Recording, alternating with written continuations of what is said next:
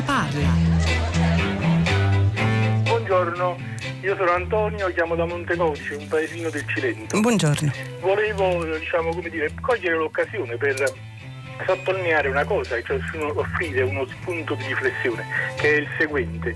Non le sembra che in questo paese si metta sempre e solo l'accento sulla conservazione e mai sull'innovazione, sul cambiamento? Nel senso che il ponte Morandi è crollato aveva 50 anni, abbiamo reti infrastrutturali vecchie, vecchie non solo da un punto di vista fisico ma anche tecnologico, cioè obsolete. Abbiamo problemi anche per quanto riguarda gli immobili nei nostri paesi, le abitazioni. Aspettiamo un terremoto per ricostruire, ma è possibile che non si possa demolire fabbricati vetusti che non hanno nessun valore architettonico, storico di nessun tipo, che devono essere mantenuti e nei quali è impossibile anche spostare un tramezzo interno senza sottoporsi ad una procedura che è infernale. Buongiorno, chiamo da Torino e sono responsabile del procedimento di opera pubblica. E, sì. Quindi mi sono sentita di intervenire certo. sentendo appunto parlare, si parla molto in questi giorni sui giornali dell'aggiornamento del codice degli appalti. Sì. Però ci tenevo soltanto a dire che io lavoro comunque in un comune medio-piccolo e questi diciamo, continui cambiamenti del codice creano ogni volta contenziosi e ricorsi al TAR, ci sono eh, sempre delle interpretazioni diverse, quindi eh, portano tantissimo lavoro agli uffici e per cui noi ci auguriamo tutti, quando appunto discutiamo di queste cose, che si arrivi a una definizione diciamo, eh, stabile eh, di quello che andrebbe fatto, ma soprattutto con un'attenzione più ai cantieri, perché noi che siamo in prima linea siamo oberati di lavoro amministrativo perché dobbiamo compilare banche dati, dobbiamo trasferire informazioni, verificare per ogni, per ogni appalto, anche piccolino, i requisiti di tantissime persone, basta una ditta che ha 20 soggetti da controllare, noi dobbiamo fare eh, veramente una mole di lavoro amministrativo certo. impressionante. Eccoci, sono le 10, 3 minuti e 20 secondi, una buona giornata da Pietro del Soldà, benvenuti a tutta la città ne parla. Le due telefonate che abbiamo rimontato nella nostra sigla, arrivate stamani a filo di lettere di prima pagina, sono giunte sull'onda di una riflessione ampia, anche un dibattito con altri ascoltatori, con, grazie anche ai messaggi che ci inviate, che Francesca Sforza ha fatto a partire dalla tragedia di ieri, il crollo a mezzogiorno della cabina della funivia che collega Stresa sulla sponda piemontese del lago Maggiore con la cima del monte Mottarona, lo sappiamo cosa è successo, hanno perso la vita 14 delle 15 persone a bordo e un bambino ricoverato in ospedale che ha perso tutta la sua famiglia è mm, ancora in condizioni critiche con una prognosi che eh, i medici confermano riservata. Ha suscitato, dicevo, questo terribile colpo che va va dire, ad aggravare anche le, le, titubanze, le esitazioni, le paure di un paese che lentamente cerca di riaffacciarsi ad una vita normale, le riaperture non solo degli esercizi commerciali o delle infrastrutture turistiche, ma proprio dei ritmi di vita precedenti, beh, subiscono un colpo duro, mm, non si può fare a meno di non vedere anche il lato tristemente simbolico di questo terribile episodio, sul quale bisognerà indagare e capire, i giornali sono pieni questa mattina di interviste a tecnici, eh, tornano, eh, cioè, affiorano eh, espressioni anche difficili da maneggiare, cavo di trazione, fune portante.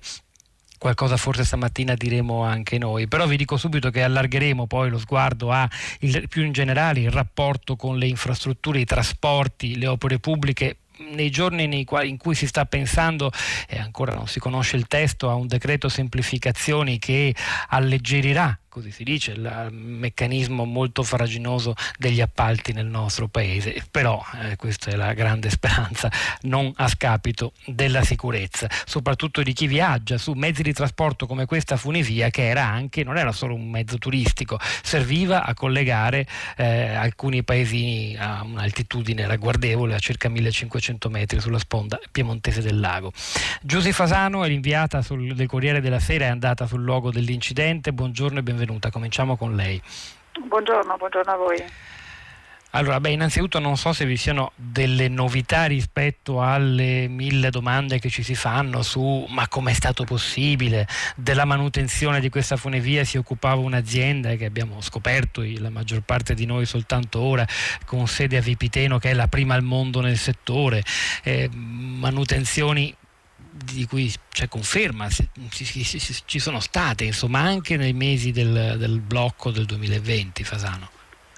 E le domande per il momento restano appunto solo domande perché è, è, tutto un po' bloccato in attesa che si facciano le prime verifiche, quelle ufficiali, quelle della magistratura, quelle amministrative, insomma eh, la, la prima eh, grande domanda è come è potuto succedere che il cavo si sia spezzato. Poi certo la, ci sono i freni che non hanno funzionato e che quindi non hanno frenato la cabina e, eh, e quello è il motivo della tragedia perché se fosse frenata non saremo qui a contare i morti, però a monte di questo c'è il fatto che si è spezzato il cavo, che non è proprio un evento facile che si verifichi.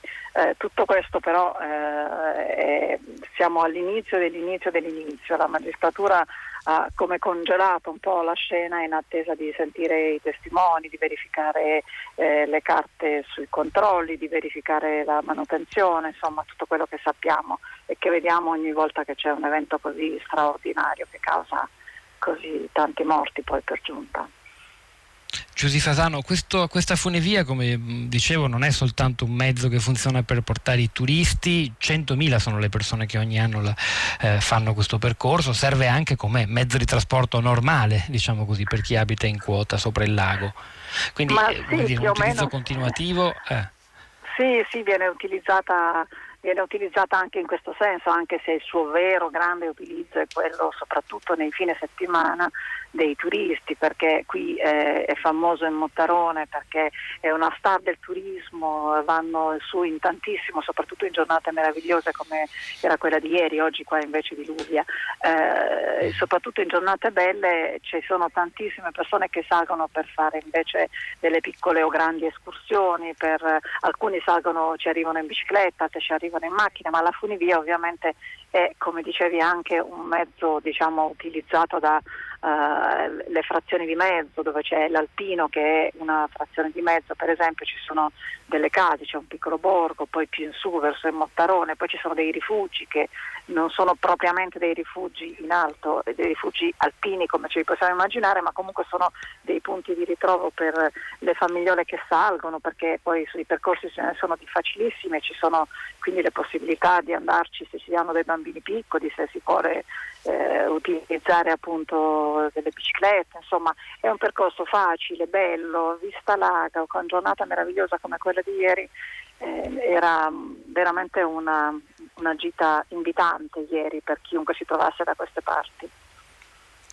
Fasano, nonostante le manutenzioni che assicurano almeno i responsabili sono state continue, frequenti e gli interventi per innovare questa struttura, eh, si legge però, vi sono diversi tecnici che intervengono stamattina sui giornali, era piuttosto vecchia questa funivia che ha sostituito poi una preesistente cremagliera che svolgeva la stessa funzione. Ecco, nelle voci tra le persone che ha incontrato in queste ore terribili questo punto critico che peraltro riemerge anche nella telefonata di quel nostro ascoltatore che diceva ten- abbiamo difficoltà ad innovare piuttosto a conservare, ad ammodernare quello che già c'è senza invece provare a, a innovare alla radice mettendo delle cose del tutto nuove. Anche perché per esempio un esperto di ingegneria tecnica di, intervistato da, dalla stampa stamattina dice ne, dagli anni in cui questa funivia è stata costruita a oggi è proprio cambiata la concezione della sicurezza.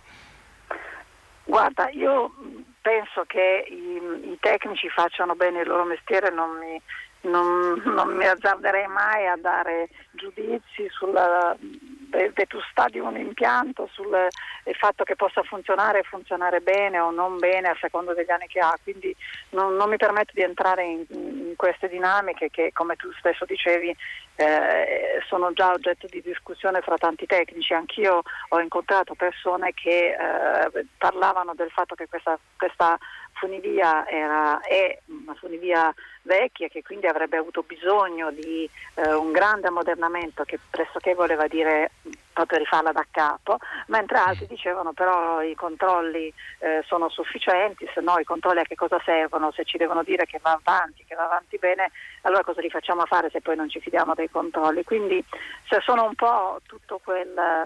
Uh, e, tutto quel parlare attorno a un evento che a caldo poi non fa mai bene né alla causa della verità su quell'evento né a, alla eh, dire, alla possibilità di trovare una via d'uscita per, per, quando sarà possibile poi rimetterla in funzione per il futuro. Quindi non, non mi permetto di fare la tecnica, come, come, dicevo prima è una questione veramente credo molto complessa e penso che ci vorrà molto tempo prima di capire che cosa veramente non ha funzionato e quindi di dire se anche il fatto che sia vecchia può essere una concausa. Ecco.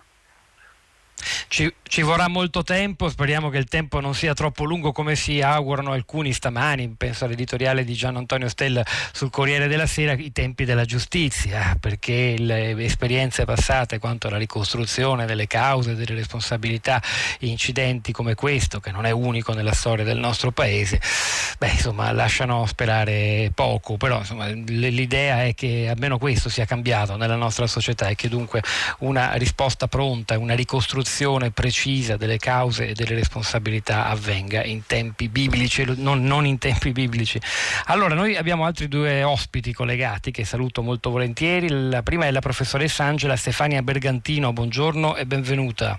Buongiorno, buongiorno a voi che insegna economia applicata industriale all'Università di Bari ed è presidente della Società Italiana di Economia dei Trasporti e della Logistica. Più volte è intervenuta in questa trasmissione per raccontarci alcune criticità rispetto ai grandi nodi viari, ferroviari, anche del trasporto marittimo e la sua opinione questa mattina per noi è molto utile. Così come, spero che non sia la sua la linea che è caduta, così come saluto è caduta Giusy Fasano, così come è collegato con noi anche per affrontare un altro elemento critico, perché ora allarghiamo l'orizzonte appunto alla, agli appalti, alla costruzione di opere, se ne faranno tante anche per velocizzare i trasporti nel nostro paese con i soldi del piano nazionale di ripresa e resilienza. Bisogna però stare attenti a che questa modifica, semplificazione degli appalti non porti con sé dei nuovi rischi, soprattutto di infiltrazioni criminali e che più in generale venga messa a repentaglio la sicurezza di tutti tutti, di chi ci lavora, di chi viaggia su mezzi di trasporto, come era appunto anche questa funivia. Michele Corradino, buongiorno e benvenuto anche a lei.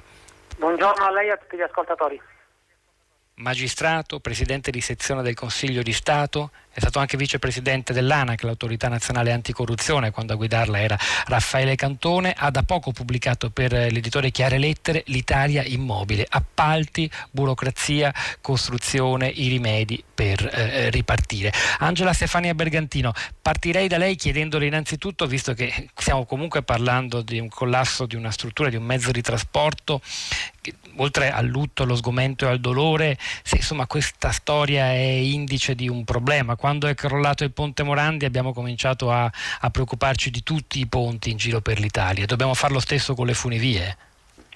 Ma eh, devo dire è molto difficile in questo momento mm, dire, trattare questo argomento. E certamente mm, diciamo, il, il vulnus della, delle attività di manutenzione rispetto alle infrastrutture è sempre presente e c'è molta attenzione spesso in tutta la fase di realizzazione, eh, di progettazione, di messa in opera e poi sulla parte quotidiana di manutenzione ordinaria e straordinaria c'è eh, un'attenzione molto più limitata. Devo dire che però il settore in linea di massima è davvero fortemente monitorato eh, sia a livello locale eh, sia per la manutenzione che viene regolarmente svolta dalle imprese e ho letto chiaramente dagli organi di stampa eh, che la manutenzione in questo caso era stata affidata a una delle principali società che si occupano di questo in Italia ma anche all'estero, la Leitner che sono eh, diciamo, è, è, uno dei principali operatori e quindi e che aveva svolto come eh, diciamo, documentato tutti i controlli eh, necessari. Tra l'altro mi pare che un paio d'anni prima questa, questa linea, diciamo, questa funivia eh, sia stata proprio chiusa per manutenzione straordinaria, quindi oggettivamente è davvero incomprensibile quello che è successo e, e chiaramente sarà oggetto di verifica attenta. E chiaramente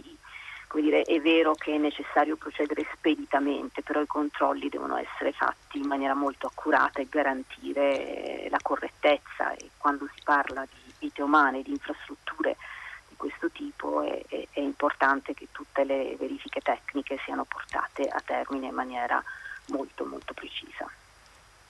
Al Mottarone ci scrive l'ascoltatrice Brigida da Roma al 335 5634 296. A proposito, mandateci a questo numero sms, whatsapp e anche whatsapp audio, messaggi vocali, fateli durare poco. Alcuni li ascolteremo insieme. Al Mottarone scrive Brigida, prima degli anni 70 c'era una bella strada e un bellissimo trenino a cremagliere, non serviva proprio la funivia. Simone invece scrive la dinamica dell'incidente è chiara, beato lui che la vede chiara, invece qua cioè, inizia un lavoro complicatissimo di tecnici e magistrati. Tutto si è verificato dopo la forzata chiusura degli impianti di risalita dovuta ai lunghi mesi di pandemia. Proprio per questo i controlli ai cavi di trasmissione avrebbero dovuto essere estremamente scrupolosi, anzi severi. Noi non sappiamo cosa è successo eh, davvero, però.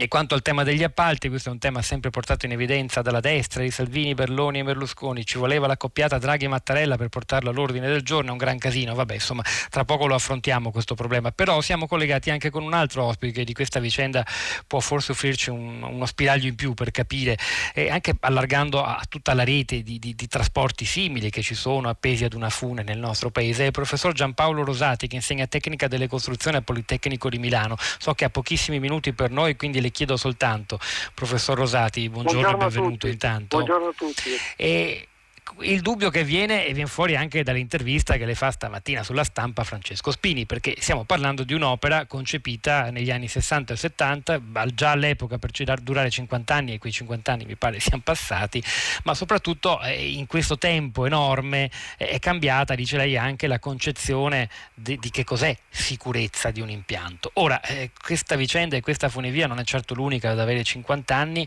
eh, ci dobbiamo preoccupare, dovremmo invece intraprendere un un'opera di sostituzione di tutte le infrastrutture eh, di trasporto che ci sono nel nostro paese che concepite eh, troppi anni fa?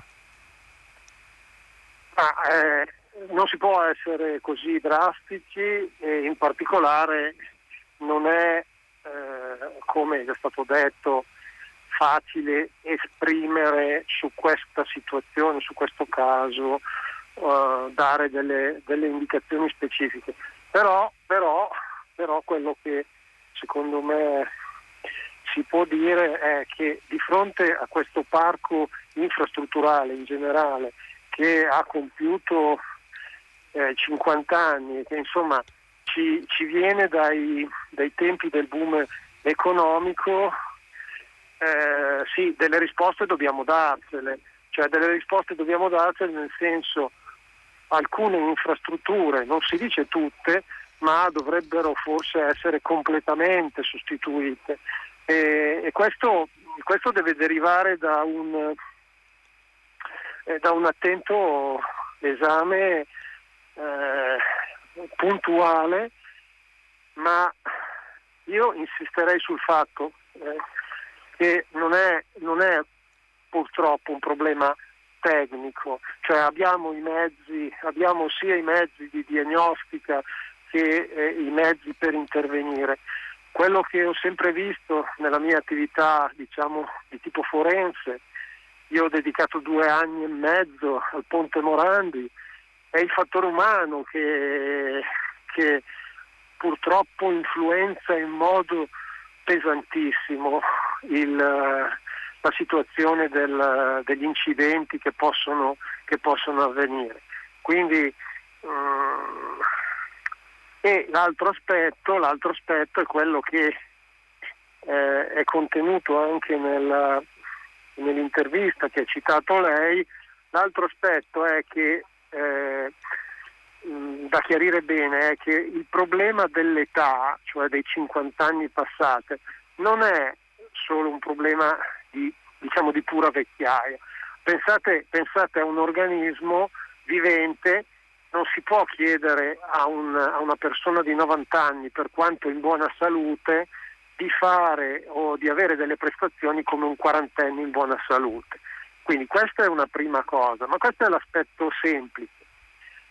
Nelle, nelle strutture, nelle infrastrutture, l'aspetto molto delicato è la concezione eh, strutturale che quella risente appunto risente della, del tempo nel, nel, in termini ad esempio di sicurezza, di ridondanza, di robustezza.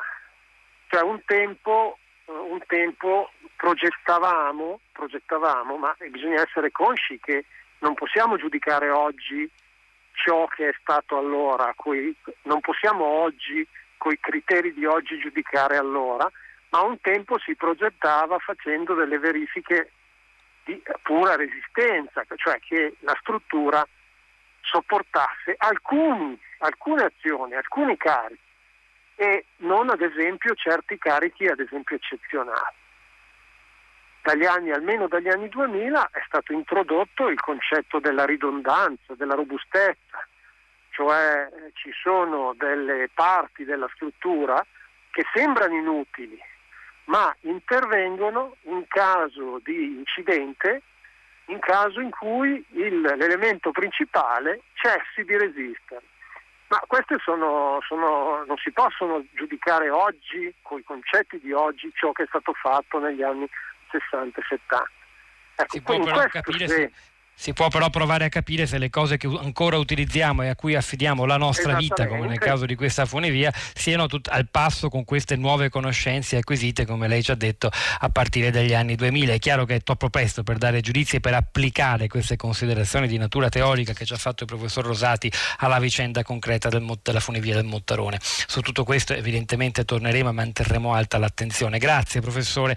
Ora apriamo il, l'altro fronte, quello critico, che non riguarda soltanto i mezzi di trasporto trasporto le funivie, ma eh, più in generale eh, il, gli appalti per la concessione e la costruzione di opere pubbliche nel nostro paese di varia natura che, come sappiamo, costituiscono una parte importantissima del piano nazionale di ripresa e resilienza con un impatto previsto in termini di prodotto interno lordo e di occupazione davvero significativo per il nostro paese per riprendersi dalla botta del Covid. C'è però il problema della eh, prevista semplificazione, vi circolano varie bozze di un decreto che dovrebbe essere varato entro questa settimana, bozze anche diverse, quindi è inutile soffermarci troppo, però l'aria che tira e che ha anche già suscitato la reazione, la preoccupazione di molti esperti e dei sindacati è di un eh, ritorno a un eccesso di semplificazione, cioè a dire soprattutto la reintroduzione di cose molto pericolose, soprattutto quando si parla di appalti, infiltrazione criminale, ma anche di controllo della sicurezza, cioè il, la gara a massimo ribasso e, il, uh, liberi, liberi tutti quanto all'utilizzo dei subappalti. Allora, Michele Corradino, lo ripeto ancora, magistrato, presidente di sezione del Consiglio di Stato, è stato vicepresidente nell'ANAC. Lei nel, suo libro L'Italia immobili, appalti, burocrazia, corruzione e i rimedi per repartire non fa dunque solo una denuncia, c'è anche una pars construence. Che cosa la preoccupa di più del dibattito in corso e poi dopo ovviamente magari tra una settimana commenteremo, se vorrà ancora insieme, il testo del decreto. Certo, lo commenteremo con piacere, ma io quello che mi preoccupa di più è che il nostro Paese continua ad oscillare, come del resto ha fatto negli ultimi cento anni sostanzialmente, tra questi due poli, cioè il polo della semplificazione assoluta, liberi tutti, e il polo delle grandi restrizioni perché abbiamo bisogno di evitare l'infiltrazione criminale. Io trovo che invece eh, sarebbe molto importante riuscire ad individuare in quali punti si fermano gli appalti e a me sembra che in questo senso veramente eh, i punti fondamentali siano stati tracciati dall'ascoltatrice che ho ascoltato all'inizio, che è il messaggio che avete mandato in onda all'inizio. Non a caso infatti ha detto si occupa di appalti, mi sembra che abbia colto proprio i tratti fondamentali. Cioè lei ha detto ad un certo punto noi dobbiamo fare tantissimi controlli eh, su decine di soggetti, su decine di operatori e naturalmente questo ci fa perdere del tempo, tantissimo tempo. Ha ragione, perfettamente ragione. E tutto questo perché avviene? Perché i controlli non sono digitalizzati, cioè noi abbiamo un deficit di digitalizzazione nel nostro ordinamento giuridico degli appalti che è assolutamente gravissimo. Un terzo degli appalti italiani sono ancora di carta, realizzati come nell'Ottocento, cioè non attraverso il sistema telematico. Io credo che questo sia un momento di, eh, di intervento molto importante che si potrebbe fare per velocizzare senza però rinunciare ai controlli e mi sembra che nel PNRR ci sia un capitolo dedicato alla digitalizzazione e trovo questo sia molto importante. Poi ha detto un'altra cosa la vostra ascoltatrice, molto importante, ha detto dobbiamo pensare ai cantieri, ha detto esattamente questa frase e io sono d'accordo. Sì. Cioè, noi da tantissimi anni continuiamo a modificare la normativa, ci stiamo apprezzando a farlo ancora una volta, ma sempre pensando alla giudicazione. Ma la giudicazione è una delle fasi degli appalti, quando si sceglie il contraente. E ci sono le altre, c'è la progettazione, la programmazione, l'esecuzione, uno studio che ha fatto Banca d'Italia e un altro che ha fatto Tor Vergata, autonomamente ma giungono allo stesso risultato, ci dicono che questa fase, quella su cui il legislatore continua ad intervenire, ormai veramente da più di 100 anni, impiega soltanto 200 giorni dei 1300 mediamente necessari per un appalto. Allora forse davvero pensiamo anche alle altre fasi. E se noi pensiamo a Genova, eh, al ponte di Genova, e lì è funzionato molto bene il sistema per tutta una serie di fattori che intervenivano, ma anche e soprattutto perché tutta la fase della programmazione e della progettazione sono state contratte per ragioni storiche, contingenti dell'epoca e poi perché l'esecuzione aveva notte e giorno sotto eh, la luce delle fotocellule, sotto il controllo dei media, dei giornali, dell'opinione pubblica. Quindi credo che sia molto importante tutto questo. Poi l'ultimo punto che lei diceva, questa ascoltatrice, diceva fermiamoci, le amministrazioni hanno bisogno di un momento di tregua, è vero, di tregua normativa, noi non possiamo continuare a cambiare costantemente le regole del gioco, perché cambiare le regole del gioco, cambiare le norme, certo modificarle laddove non funzionano è essenziale, ma cambiarle tutte comporterebbe inevitabilmente un costo di transizione, una, un costo di stabilità normativa, le amministrazioni devono abituarsi, i giudici, gli avvocati, gli operatori, le imprese, tutti devono recepire nuove norme, tutto questo comporta ovviamente un tempo di, di latenza, un tempo in cui inevitabilmente ci potrebbe essere un ristagno dell'economia che credo non ci possiamo permettere in questo momento.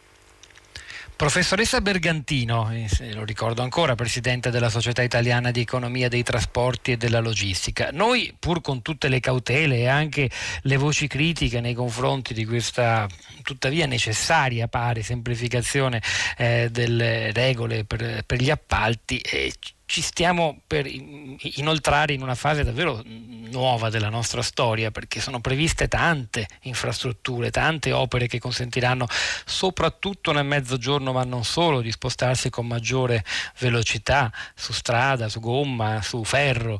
E siamo pronti, per, penso che sia anche qualcosa di, diciamo, esagero usare questi toni quasi epocali, in fondo lo stesso ministro Giovannini che è stato delle, delle infrastrutture, della mobilità sostenibile, che è stato nostro ospite un paio di settimane fa, eh, ci, ha, illustrato un piano abbastanza radicale, non voglio dire rivoluzionario, ma assolutamente, è, è, davvero una chance unica nel suo genere degli ultimi, sono degli ultimi decenni, se non di più, e, e, soprattutto lo è per il mezzogiorno che ha davvero un gap infrastrutturale e di accessibilità in generale eh, notevole.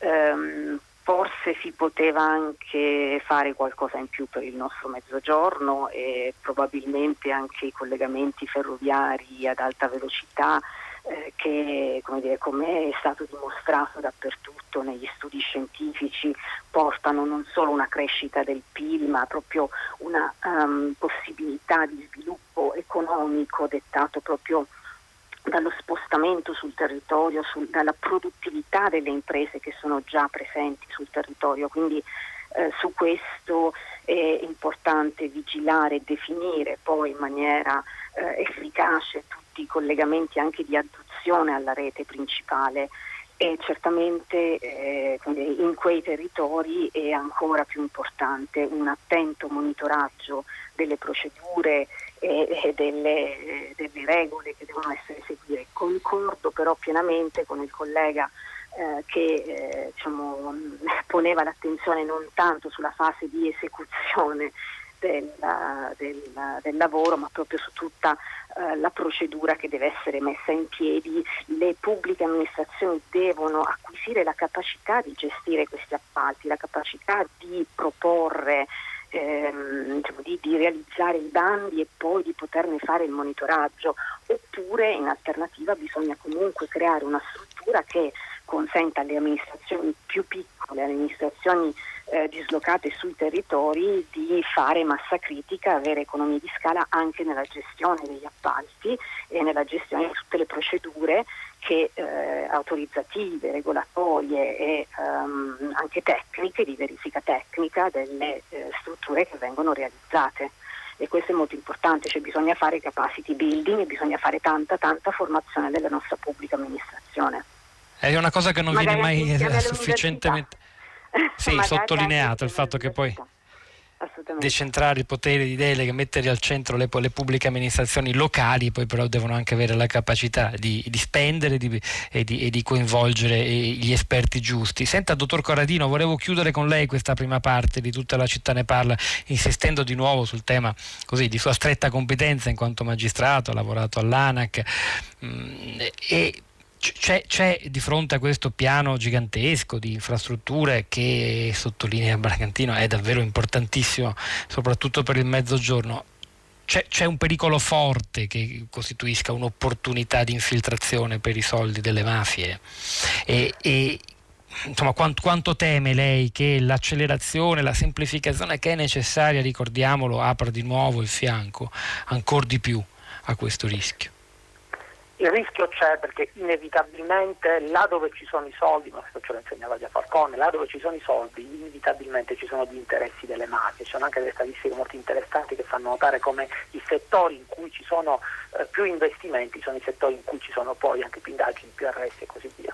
Però noi non credo che possiamo eh, non applicare, non realizzare le nostre infrastrutture, non realizzare i nostri servizi per questo pericolo, per questa paura. Noi abbiamo bisogno di controlli forti e dobbiamo ricordare come tutta la fase per esempio dell'Expo venne realizzata poi correttamente, la seconda fase, proprio grazie a dei controlli eh, realizzati sul territorio, realizzati concretamente.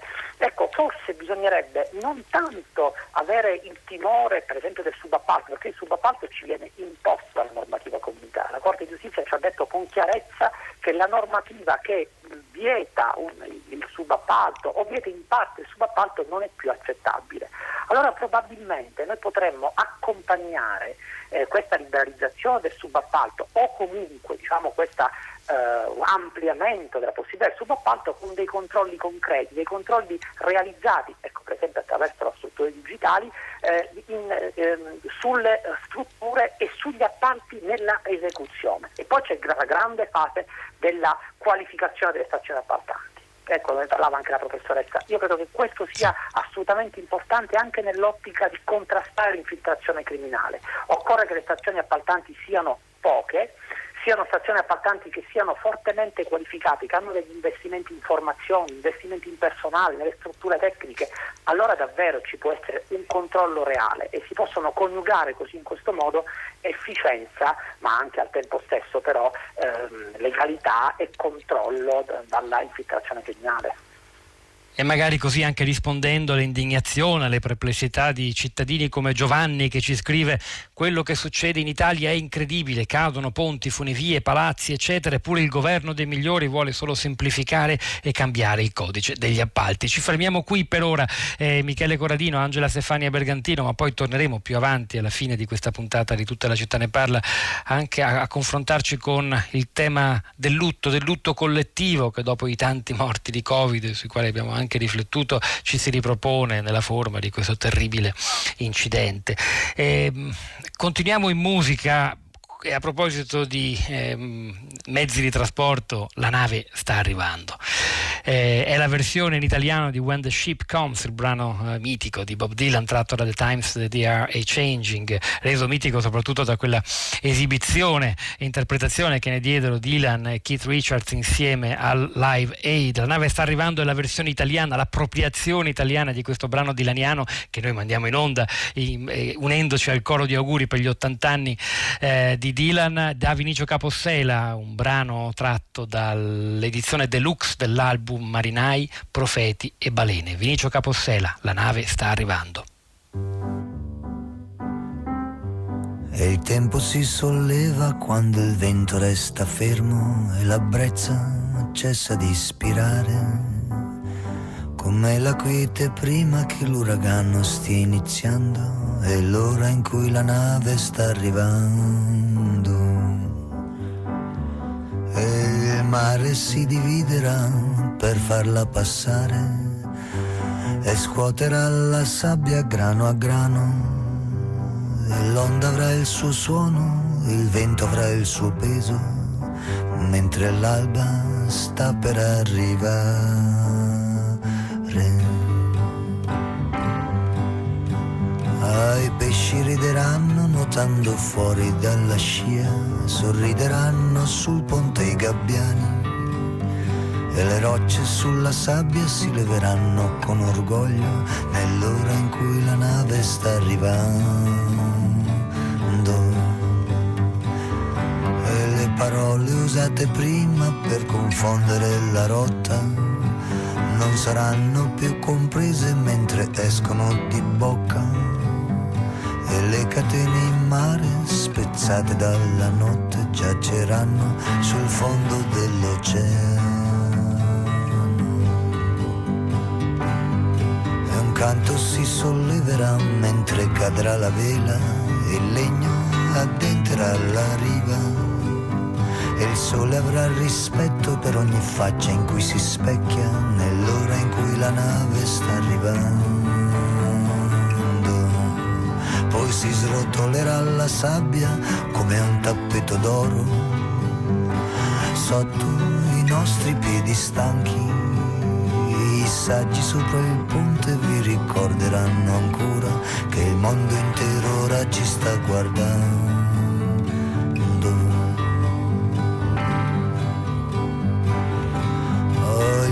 si alzeranno con gli occhi sporchi di sonno, intorpiditi, penseranno di sognare, ma si dovranno pizzicare per comprendere che è vero che è l'ora in cui la nave sta arrivando. E allora mani alzate verranno incontro a che chiedete, ma urleremo i vostri giorni, già sono contati. E il mare si richiuderà sul farone e le sue genti, essi come será.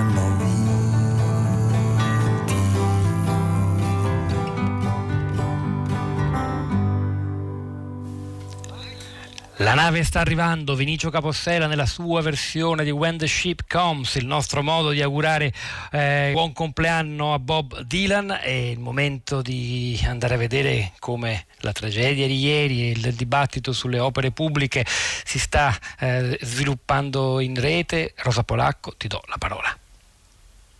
Ciao Pietro, buongiorno. Allora, sta iniziando la conferenza stampa col ministro delle infrastrutture Enrico Giovannini e il capo della protezione civile Fabrizio Curcio per fare il punto sull'incidente del Montarone. Si può seguire in diretta anche sui siti dei principali quotidiani. Su Twitter si possono seguire gli hashtag Ostresa Montarone e oltre al dolore, al cordoglio, alla solidarietà, all'affetto mostrato dalla maggior parte delle persone che commentano l'accaduto, emerge anche discussione che abbiamo introdotto. La sintetizzo con uno scambio di tweet tra Grazia che scrive le lacrime di coccodrillo di chi ha voluto riaprire tutto in queste occasioni particolari dopo mesi di pandemia in cui tutto è rimasto fermo prima di riaprire bisognava fare manutenzione adeguata. E Anna le risponde quindi l'incidente è stato causato dalla riapertura considerato lo stato di degrado delle infrastrutture italiane e la revisione fatta nel 2016 questa visione è una visione di pancia fatta per strumentalizzare l'accaduto. Per orientarsi nelle analisi sugli investimenti investimenti pubblici,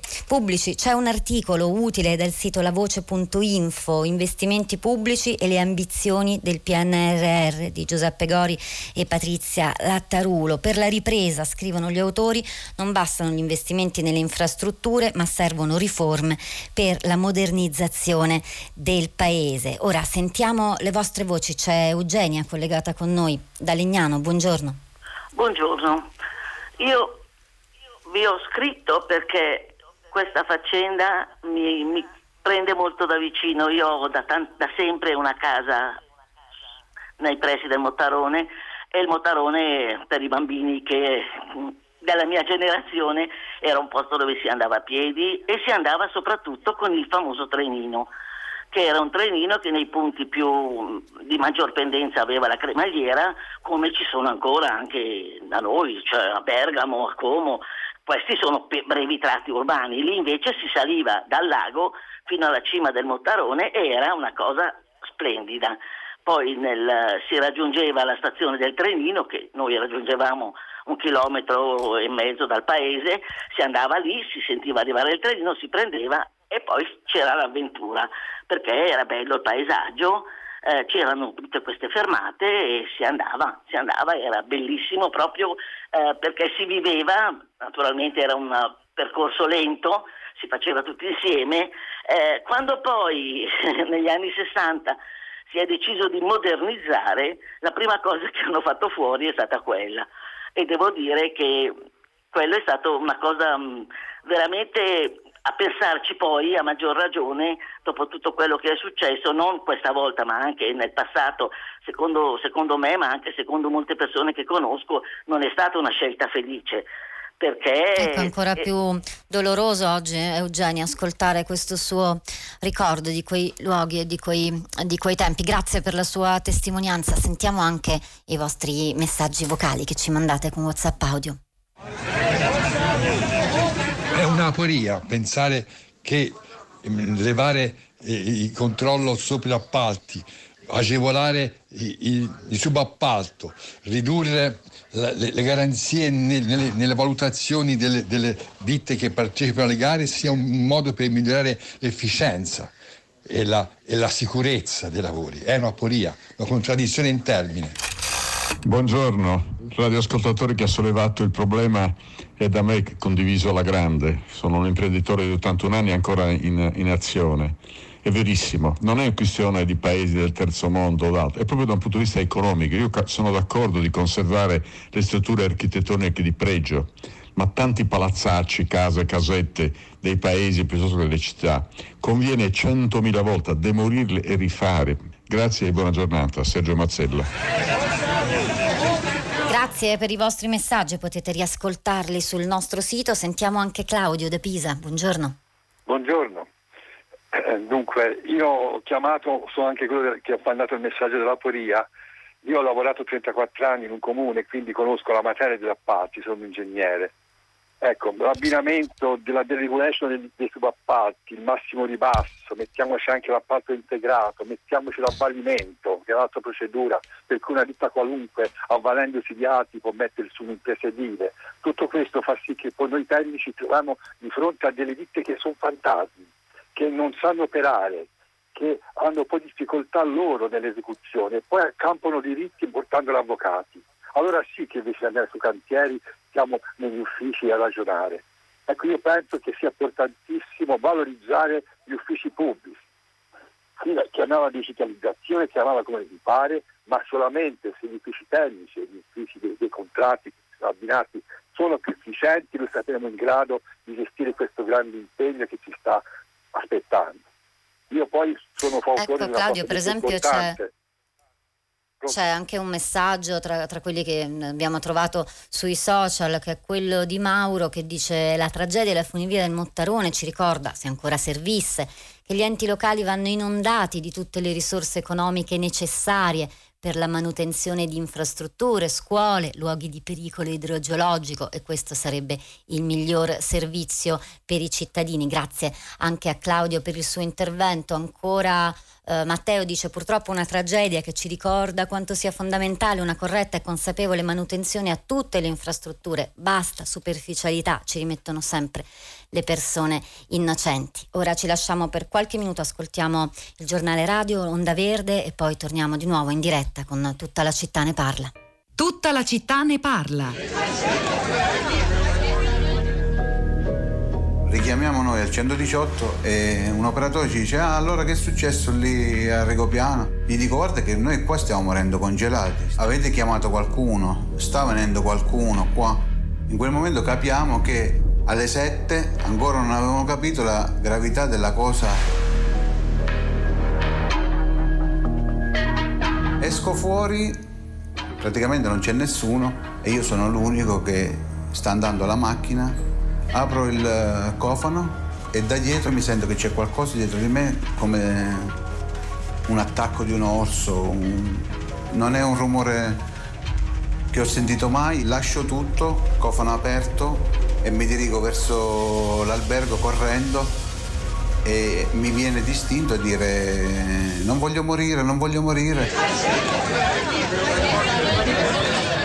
È il 18 gennaio 2017 quando avviene l'impensabile. Una slavina si abbatte sull'hotel Regopiano in Abruzzo. Lo ricorderete, l'albergo e i suoi ospiti vengono travolti dalla neve rimanendo intrappolati nel resort. Un incidente terribile raccontato in una delle 26 puntate che racconta compongono la raccolta Ossi di Seppia, racconti che ripercorrono la storia d'Italia più recente e che sono tutti disponibili su Rai Play. In questa puntata in particolare i tragici attimi della vicenda raccontati da Giampiero Parete, un cliente dell'hotel in vacanza con la famiglia che per caso riesce a salvarsi e dà per primo l'allarme al 118 senza però, e questo ce lo ricordiamo tutti con la telefonata, essere creduto. Perché? Che c'entra Rigopiano quella tragedia con la vicenda da cui siamo partiti noi oggi? Oggi, ovvero la tragedia della funivia del Mottarone di ieri. Beh, eh, fu anche quello un lutto collettivo improvviso che ferì eh, la sensibilità pubblica, fu seguito con grande attenzione dei media, come ce ne sono stati anche altri purtroppo nella storia del nostro paese. La differenza è che questa volta eh, questo terribile eh, incidente, quello di ieri, viene dopo un anno e mezzo di lenta, continua, progressiva, inesorabile morte collettiva che ha superato di gran lunga la soglia delle 100.000 vittime a causa del Covid. Ed avviene anche proprio simbolicamente ai noi nella domenica delle riaperture, quando sembrava che ci stessimo riavviando, e così è, a una vita più normale con l'estate, in un luogo bellissimo del nostro paese inondato di sole, e questo segno terribile che rischia di rimettere un po' in ginocchio il morale, il morale collettivo. A proposito di lutti, fatemi soltanto ricordare ricordare un'altra triste notizia, è scomparso il giornalista Aldo Forbice, storica eh, voce e firma della RAI e in particolare storica voce di Radio RAI, ha condotto per 18 anni la trasmissione Zapping di eh, Radio 1. Siamo collegati con Francesco Campione che del nostro rapporto con eh, il lutto, la morte, si occupa per mestiere, ha fondato l'Istituto di Tanatologia e Medicina Psicologica a Bologna. Buongiorno e benvenuto. Buongiorno, buongiorno a tutti. Allora, campione, noi ci siamo posti anche questa domanda stamattina di fronte alla tragedia, alle immagini che da ieri sera riempiono un po' la, l'immaginario di tutti noi e lo rattristano moltissimo. Cioè, se il fatto di essere reduci da a, questa, questa, moria collettiva per cui ogni giorno, cioè ieri eh, la buona notizia è che i morti sono stati soltanto 72, quindi siamo in questo clima e che, come ci porta a reagire a una vicenda di questo tipo? Lei ci ha ragionato su. Sì, un pochino sì. Ma io penso innanzitutto che bisogna notare eh, che eh, questa, questo disastro eh, eh, riporta in campo, eh, riporta in evidenza quelle morti che durante la pandemia sono state in qualche modo eh, un po' oscurate, obliate, anche perché si sono verificate meno, per esempio quelle per incidenti, che cioè si muore a migliaia per incidenti tutti gli anni, eh, però quest- ci sono stati meno incidenti, ma se ne è parlato poco, si muore a migliaia di cancro, di infarto, eccetera. Ecco, questo, questo, questa la prima cosa che si può notare è che eh, dal punto di vista della, della, percezione collettiva della morte, eh, eh, riporta in campo questo disastro eh, eh, quel tipo di morte che avevamo dimenticato, che avevamo rimosso. Cioè si muore anche d'altro, non solo si muore di Covid. Ecco, il fatto che si muoia d'altro proprio nel momento in cui a questo altro andiamo incontro, no? cioè la riapertura, la possibilità di muoversi, di fare una gita, un'escursione in un posto così bello come il Monte Mottarone, e rischia di avere un effetto particolarmente deleterio su, sulla, sull'entusiasmo sì, di riprendere. contrasta col fatto che noi quell'altra morte, quella da Covid, la stiamo addomesticando. C'erano, come ricordava lei, solo 70 morti, solo per, per dire, ieri, eh, questa, dopo le, centinaia di tutti i giorni, la stiamo addomesticando e questo tipo di disastro ci dice che in definitiva noi la morte non possiamo addomesticarla. Cioè ci dice che anche quando ci stiamo rilassando, anche quando vogliamo andare a fare una gita in montagna, si corre qualche rischio. Cioè ci dice... Senta, lei... sì, sì, prego, prego. No, no, no, ho, ho finito, bene. No, le volevo chiedere ancora di nuovo sul bollettino quotidiano dei morti da Covid che sta fortunatamente diminuendo, ma eh, l'aggettivo fortunatamente non si potrà usare fino al giorno in cui il bilancio sarà zero decessi. Certo. Ma è questa drammatica, tragica abitudine per cui eh, 200 morti sono una notizia tra le altre nel corso di un telegiornale e 70 morti sono addirittura una buona notizia. Come ha cambiato, se cambierà secondo lei il nostro, il nostro rapporto con la morte degli altri. Questa assuefazione forse inevitabile non si poteva fare altrimenti, però eh, qualcuno scriveva qualche te- è come se ogni giorno molti... cadessero due aerei. Sì, ma quando ci sono molti morti anonimi eh, ci sono due effetti contrastanti, c'è un, c'è un paradosso. Da una parte ci si abitua perché la morte, come dire, ti passa accanto ma non ti riguarda in modo non ti appartiene, non è a parte le persone, i cari, per, per, per tutti gli altri sono morti anonime.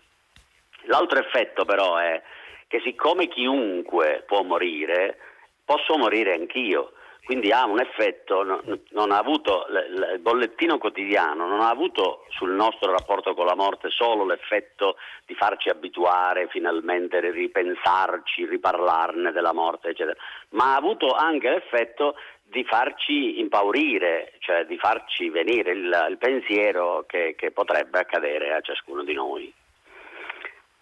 E non ha prodotto, secondo lei, l'ultima domanda che le faccio, campione, anche una sorta di linea di faglia generazionale, per cui, vista l'età media eh, dei morti da Covid, eh, ci si è un po' spinti a pensare, se si ha meno di 80 o 70 anni, vabbè, a me non capiterà. Sì, questo credo però che sia un effetto di, certi, di, certe prese di posizione, di certe, il fatto di aver sottolineato che in fondo dovevamo fare tutto per salvare i nostri nonni e, e così via. Ma io penso invece che la, la, la paura di morire sia molto diffusa anche nelle fasce più giovanili. Anche, cioè, la frattura vera, secondo me, è stato sull'atteggiamento da tenere cioè la, la, la, solita cosa come è accaduto anche per l'AIDS, come accade per tutte le morti, I, i, ragazzi si sentono più invulnerabili, più si è giovani, più si pensa che la morte eh, non possa riguardarci e, e, quindi ci si riguarda meno. Francesco Campione ha fondato l'Istituto di Tanatologia e Medicina Psicologica a Bologna. Grazie. Noi lasciamo la linea a Radio Tremondo, non prima di avervi ricordato che hanno lavorato a questa puntata di Tutta la città ne parla. Luca Di Ioris alla parte tecnica, a suo fianco Piero Pugliese in regia, Pietro del Soldà, Rosa Polacco a questi microfoni e poi la nostra curatrice Cristiana Castellotti, Sara Sanzi, Cristina Faloci che vi danno appuntamento come sempre a domani mattina alle 10.